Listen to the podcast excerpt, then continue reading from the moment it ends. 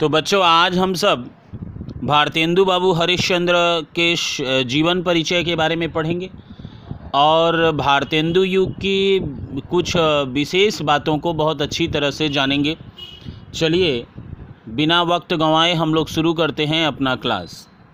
भारतेंदु बाबू हरिश्चंद्र मात्र एक कवि एवं कुशल गद्यकार ही नहीं थे, एक युग प्रवर्तक साहित्यकार भी थे।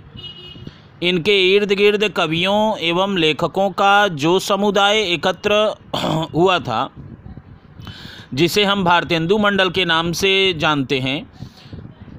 जैसे इस दृष्टि से अगर हम देखें तो बालकृष्ण भट्ट, प्रताप नारायण मिश्र, ठाकुर जगमोहन सिंह, अंबिका दत्त व्यास राधा कृष्ण गोस्वामी, बद्री नारायण चौधरी, लाला श्रीनिवास दास आदि के नाम उल्लेखनीय हैं।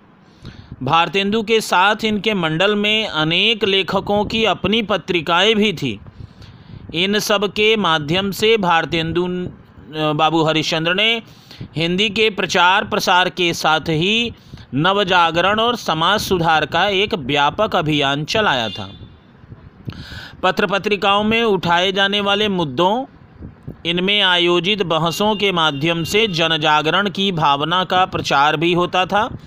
धार्मिक अंधविश्वास, सामाजिक रूढ़िवादिता, छुआछूत ऊंच नीच की भावना के विरोध और पारंपरिक पारंपरिक मेल मिलाप समानता तथा स्वतंत्रता के महत्व को भारतेंदु और उनके मंडल के लेखक पूरे तालमेल के साथ अपने लेखन और अपनी पत्रिकाओं के माध्यम से प्रचारित, प्रसारित करते थे।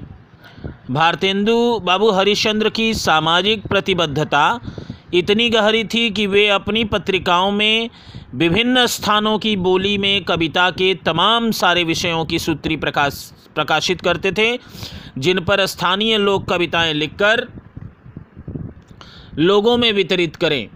इस प्रकार की रचनाएँ वे स्वयं छापते थे।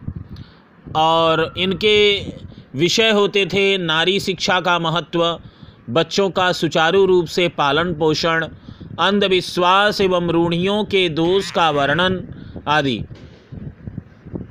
अपने इन कार्यों के माध्यम से भारतेंदु बाबू हरिश्चंद्र ने जनहित में एक व्यापक आंदोलन का सूत्रपात किया था। अपनी कविताओं के साथ ही उन्होंने अपने नाटकों में पहेली, मुकुरी, कजली, बिरहा, चांचर, चैता, खेमटा विदेसिया आदि लोकगीतों की शैली का प्रयोग भी किए। नवजाग जन जागरण का एक व्यापक अभियान उन्होंने छेड़ा था। ये सारे कार्य उनके साहित्यिक योगदान के साथ ही सामाजिक विकास में उनकी महत्वपूर्ण भूमिका को रेखांकित करते हैं। भारतेंदु बाबू हरिश्चंद्र का जन्म सन 1850 ईस्वी में उत्तर प्रदेश काशी में एक प्रतिष्ठित परिवार में हुआ। आरंभिक शिक्षा इनकी घर पर ही हुई थी। बचपन में ही उन्होंने संस्कृत, अरबी, फारसी का अच्छा ज्ञान लिया था। सन 1885 ईस्वी में इनकी मृत्यु हुई। भारतेंदु बाबू हरिश्चंद्र के बारे में और भी थोड़ा आगे बढ़ने से पहले, मैं आपको कुछ विशेष बातें बताना चाहता हूँ, उसे भी आप ध्यान से सुने।